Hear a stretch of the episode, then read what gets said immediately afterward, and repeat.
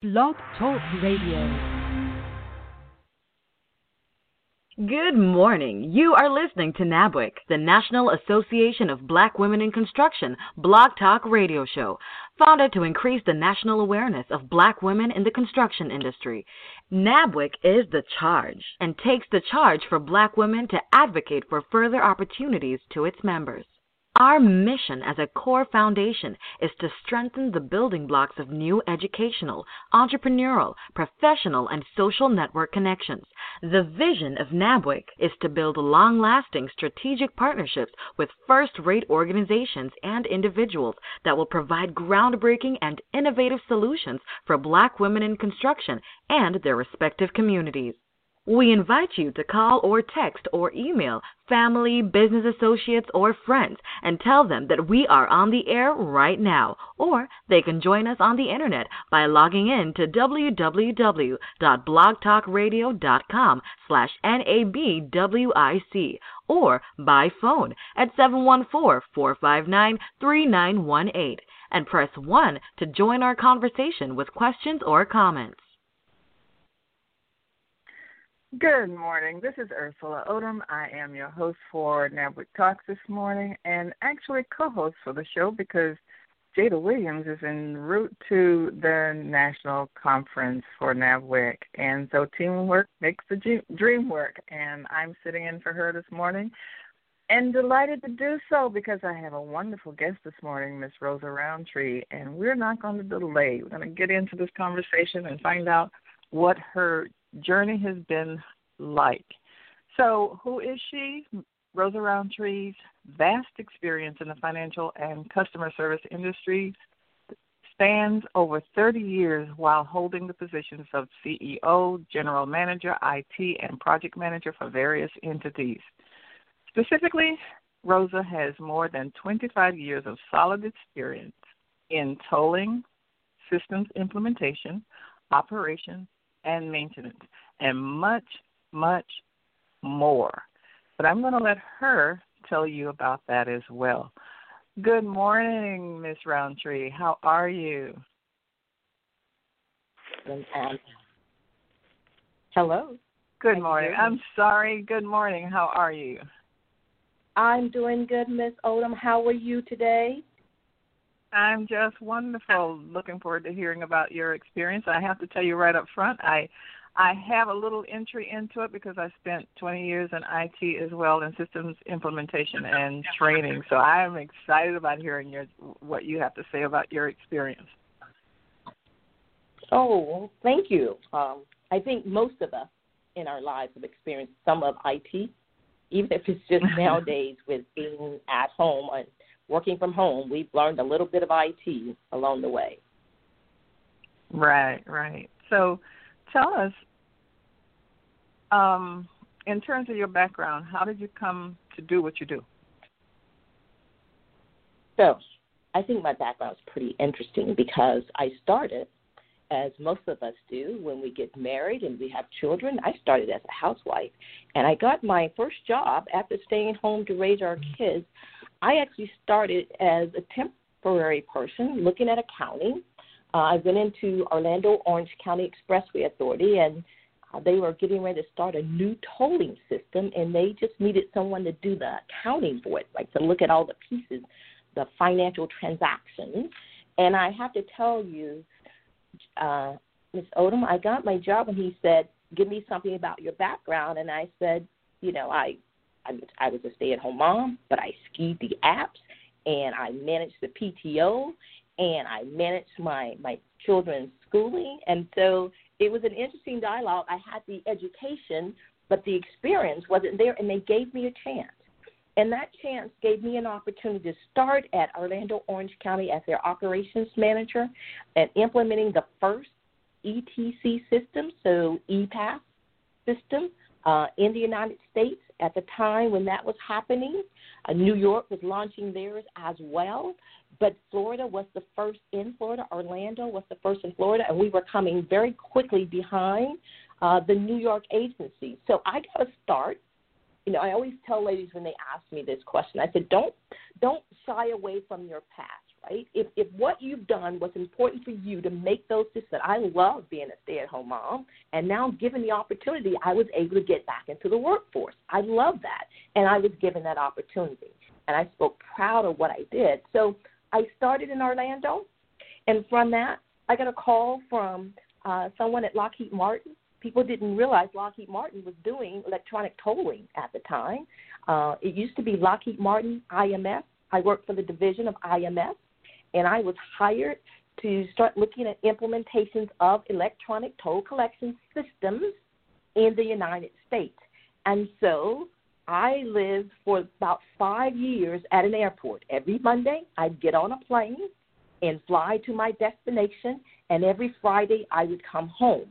And so I've actually implemented about 23 electronic tolling systems in the United States, starting from Orlando, going up to New York, helping with that implementation, coming down south to South Carolina, Hilton Head, Palmetto Pass, going across the country to California with Fast Track in California, Southern and Northern California, and then I've had the opportunity to travel across the waters, or at least up north, to Canada and actually implement the Canada solution. So I've been in tolling for over 27 years now, doing nothing but implementation of toll systems and then looking at how we fine-tune and upgrade the operations components of tolling.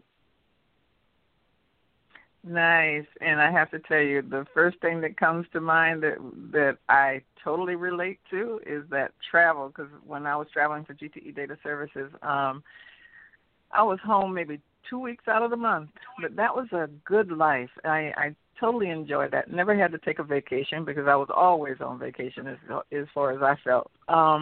So what's your biggest accomplishment? So, you know, some would say I had the opportunity to work for Governor Perdue. I actually ran a state agency in Georgia for 3 years, and we financed all the infrastructure in Georgia.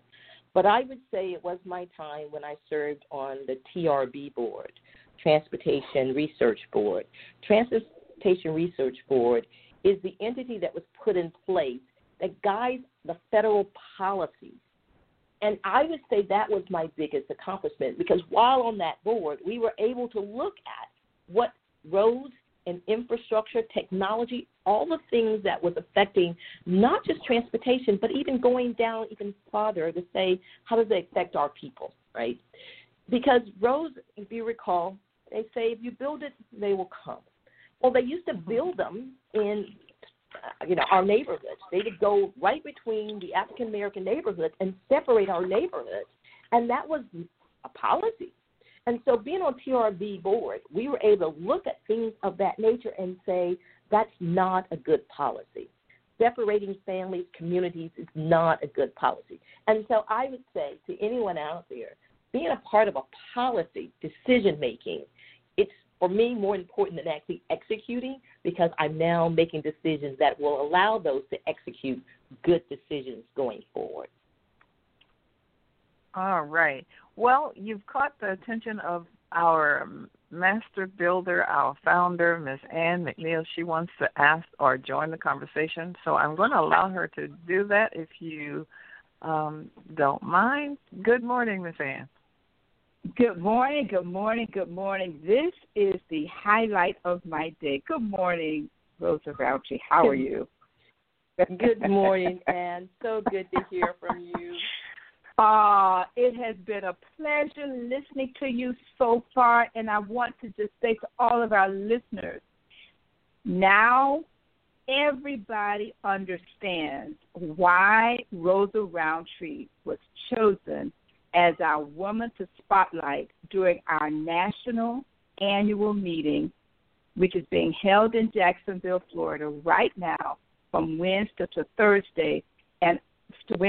Friday. And then on Friday, she will be spotlighted during our $1 billion luncheon. Rosa, you make us proud. And I just want to, just come on and say that. I'm going to go back on mute and continue to listen to the rest of your story, and we are just so honored that you had, the forethought, forthright, the drive, the desire to be our voice in the transportation space. And a lot of people may not understand the power of the TRB and the impact of what you're doing. We'll talk about that later on another show, and the power of tolling and what you've done in that industry. So I'm going to hop off, but I would also like for you to share anything that you'd like for us to know about the power of the future of tolling, the tolling industry. Thank you.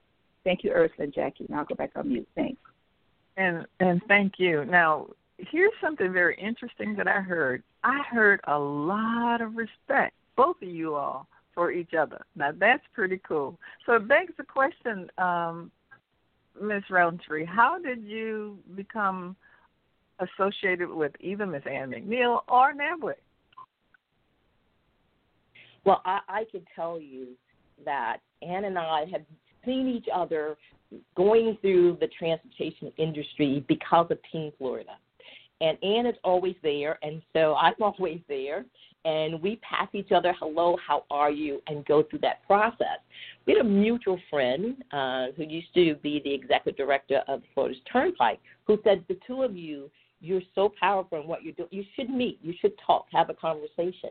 And so that started our conversation because we see each other, and we're all so busy, and we're just running, trying to make decisions and network and do the things we do to boost our business. I mean, that's what we do, and looking for those opportunities. And so it was at Team Florida. Team Florida is another transportation association that brings all those members in transportation together to have a meeting, and they meet quarterly as well. So we met there, and we just started talking. And recently we've had more in-depth conversations about what we can do to help our people in transportation. There's so many opportunities. Through COVID, there were a lot of jobs. People were being laid off. But the transportation industry kept moving. I can tell you, Ursula, I worked on 7 proposals last year. I normally work on 4. And I worked on 7 proposals to deliver to various entities in the United States, 7. And I turned down a few others I didn't work on. So that tells me transportation is alive. There are opportunities in transportation. There's so much our people can do, and you don't always have to be an engineer. My background's accounting, and I'm running an agency for an engineer firm. So, people look at transportation, and they start to think, well, I really want to do marketing. Go for it. But transportation needs marketing people, too. We need to be able to communicate to the public to let them know what we are doing. So there's so many avenues to pursue in transportation, and I don't want to limit anyone who's listening who thinks there's not an opportunity for me in transportation. Absolutely it is. And so Ann and I, she's in construction, and I've been in tolling, like I said, for nearly 30 years now. And so with that in mind, you think, well, do the two meet? Absolutely they meet, because we still have to build roadways, and we need construction to do it. Wow. Now, she asked, and I think you've actually answered most of it, or at least some of it. She was asking about the future in toll, the toll industry. Is there anything else that you'd like to add to that? Well, so let's think about it. I'm so pleased that our new president, President Biden, has appointed Transportation Secretary Pete Buttigieg, because for the last 4 years, we didn't see a lot happening with policy coming out of the federal government, and we need that. Our funding is short. People don't think about it. We drive, we see potholes, we complain, but no one thinks about it. You have to maintain those roadways. And we have to build more infrastructure. We're not becoming a small community. We're becoming a large community. And people travel. They love to travel.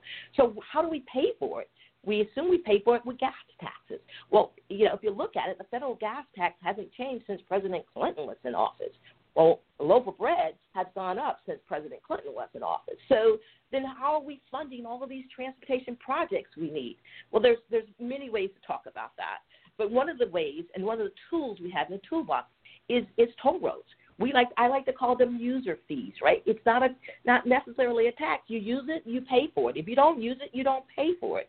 The important piece around tolling for me is it needs to be so that it offers a reasonable solution, right? So that I'm not putting a toll road in a community where the only way to get out of that community is that toll road. There must be alternatives so that our people, our customers, our community, our neighbors will actually have choices and not be mandated to take a toll road if they don't want to. So it's all about choices. But tolling for us is a funding tool. It is a funding tool. And when people say, okay, we'll pay for the tolls, when the tolls are paid for, it should go away. Well, you still have to maintain it. You still have to maintain that road. It's like a house. You buy a house, you pay for it. You still have to maintain that house. So we still have to maintain that infrastructure. And if done correctly, the proceeds from that toll road can build more infrastructure in our neighborhood that doesn't need to be tolling. And we did that in Georgia.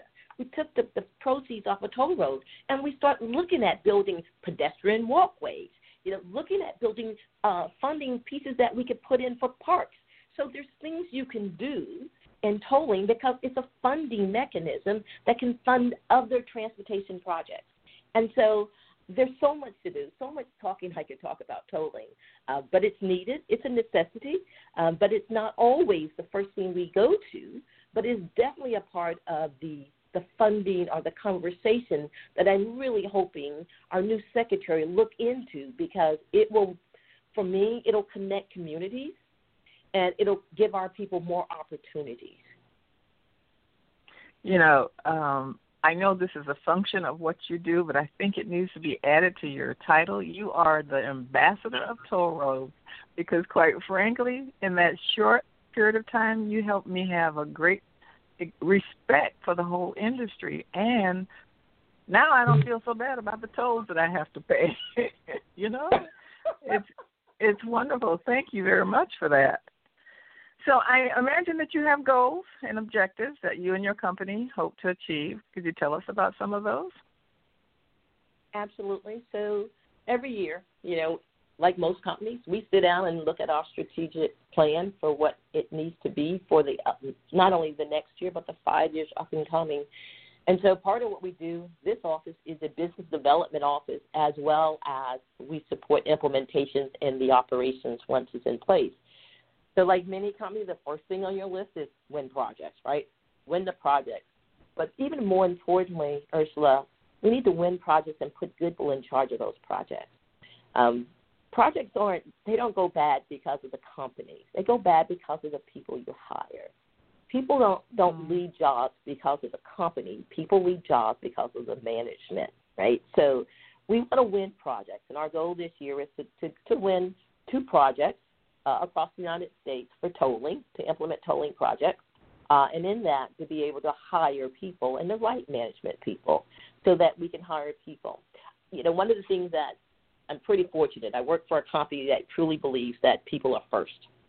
And so with everything going on, especially with COVID and even prior to that, people didn't have good benefits, and they still don't. And I'm so pleased that we still have, the Affordable Care Act. But there are people who don't have them, don't have medical today. Unfortunately, Aegis is able to offer 90% of all our benefits to our employees. So they pay, give or take, about $40 a month for their medical plan. Well, for me, if I'm hiring, 1,500 people, that's 1,500 people that I'm offering benefits. That's 1,500 people that don't have to worry about those things like, if I get sick, what's going to happen? So I always say to people, it's not necessarily the reason why people leave a job, especially our young people. They're not looking at the benefits portion of it. But, boy, when they need it, it's nice to be there. So our goals are to not just win the project, but hire the people and offer them opportunities to grow. It gives me a chance to mentor others as they're coming into our business, and hopefully some of my passion rolls off on them so they're able to inspire others.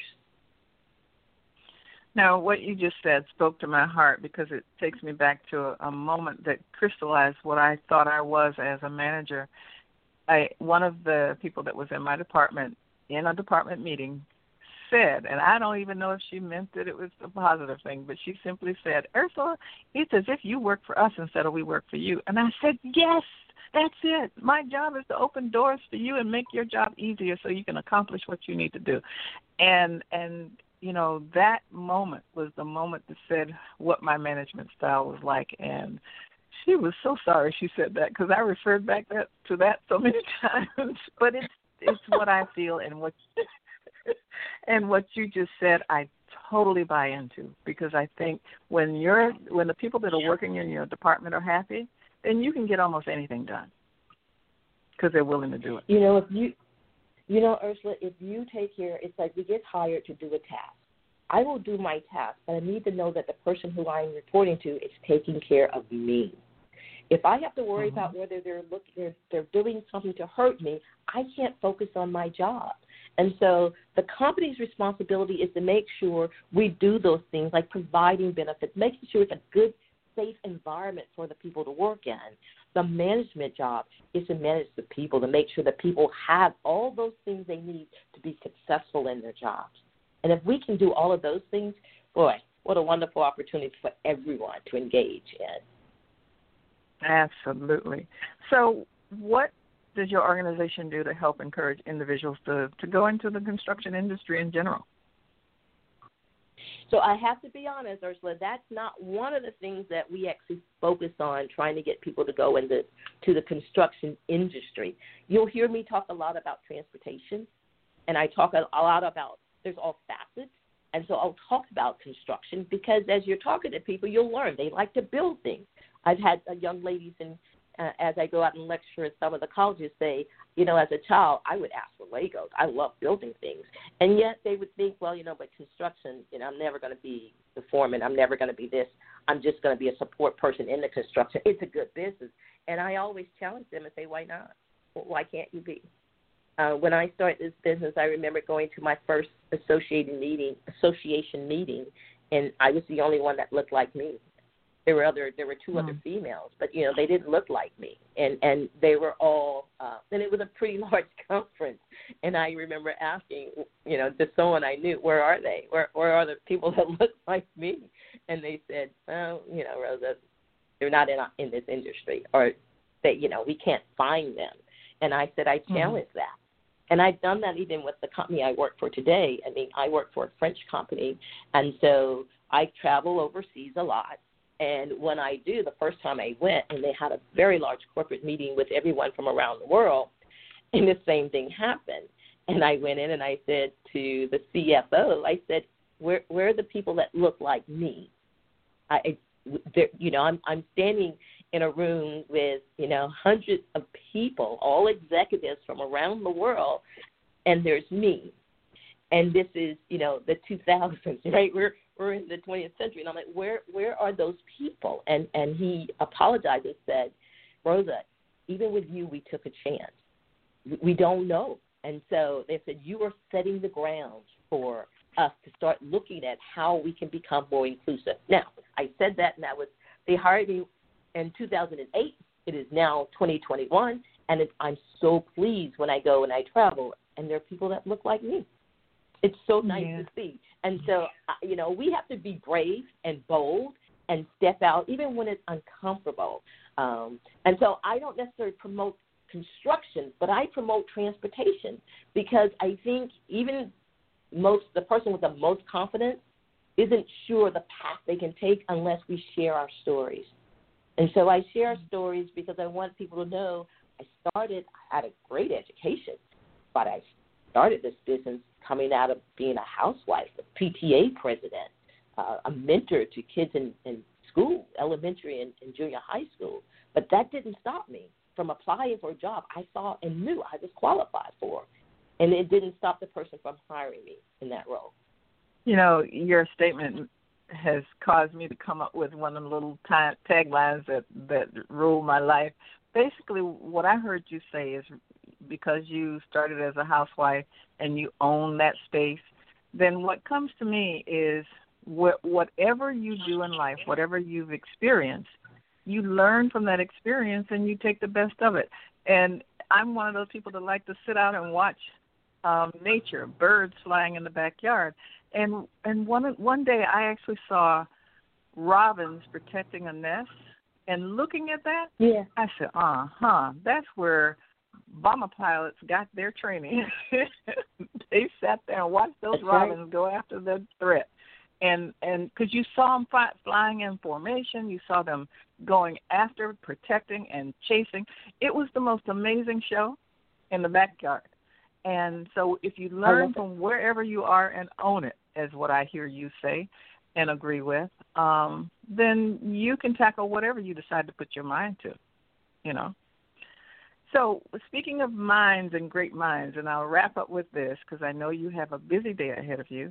What's your favorite book and author, and what are you currently reading? I'll tell you, my day is always busy, but there's one book I read every day. It's by Sarah Young, and it's called Jesus is Calling. It's my devotional.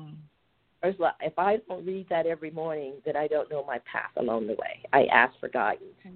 I spend most of my time gardening, so I'm a gardener, not necessarily a reader. But what I do, because I read so many books for my business, I'm studying for the PMP right now. So as I'm studying, do get some time where I'm not in a book, then I'm turned to my devotion. I've been reading Sarah Young for a while. This is probably her fourth devotional. It's an annual that comes out, and there's a day-to-day that it teaches me. And it takes me no time to read my devotion for the morning, and then I have my meditation, and it starts my day. And so for me, there's no excuse for me to say I don't have time to read. It's perfect for me. And then, of course, it allows me to do all the other things that I need to do for my day. Wow. That is reminiscent of Mary McLeod Bethune. As I studied her, every morning she read a book called The Optimist Good Morning. It started her day. And so now I'm going to reconsider that book and the one you just mentioned. Thank you for sharing.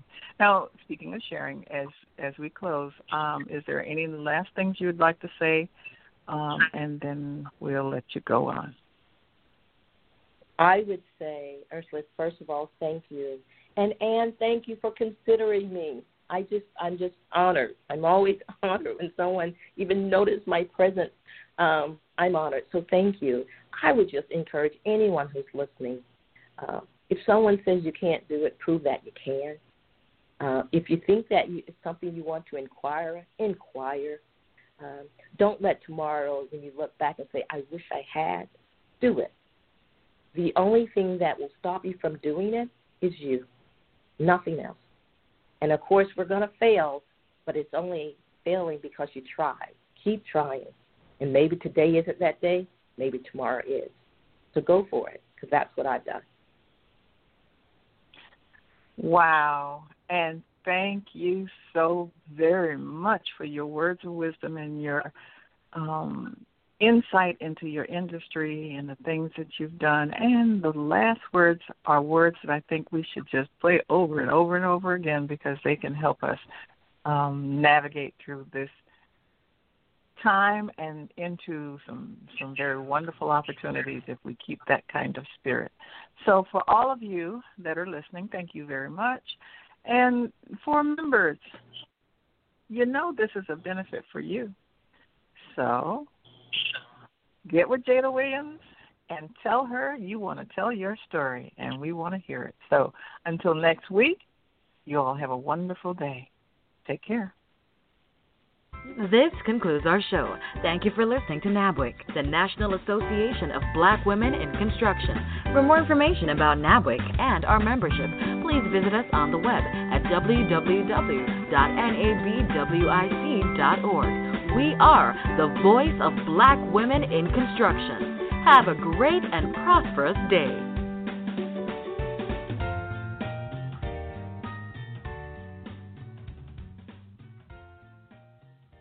With Lucky Land Slots, you can get lucky just about anywhere. Dearly beloved, we are gathered here today to... Has anyone seen the bride and groom?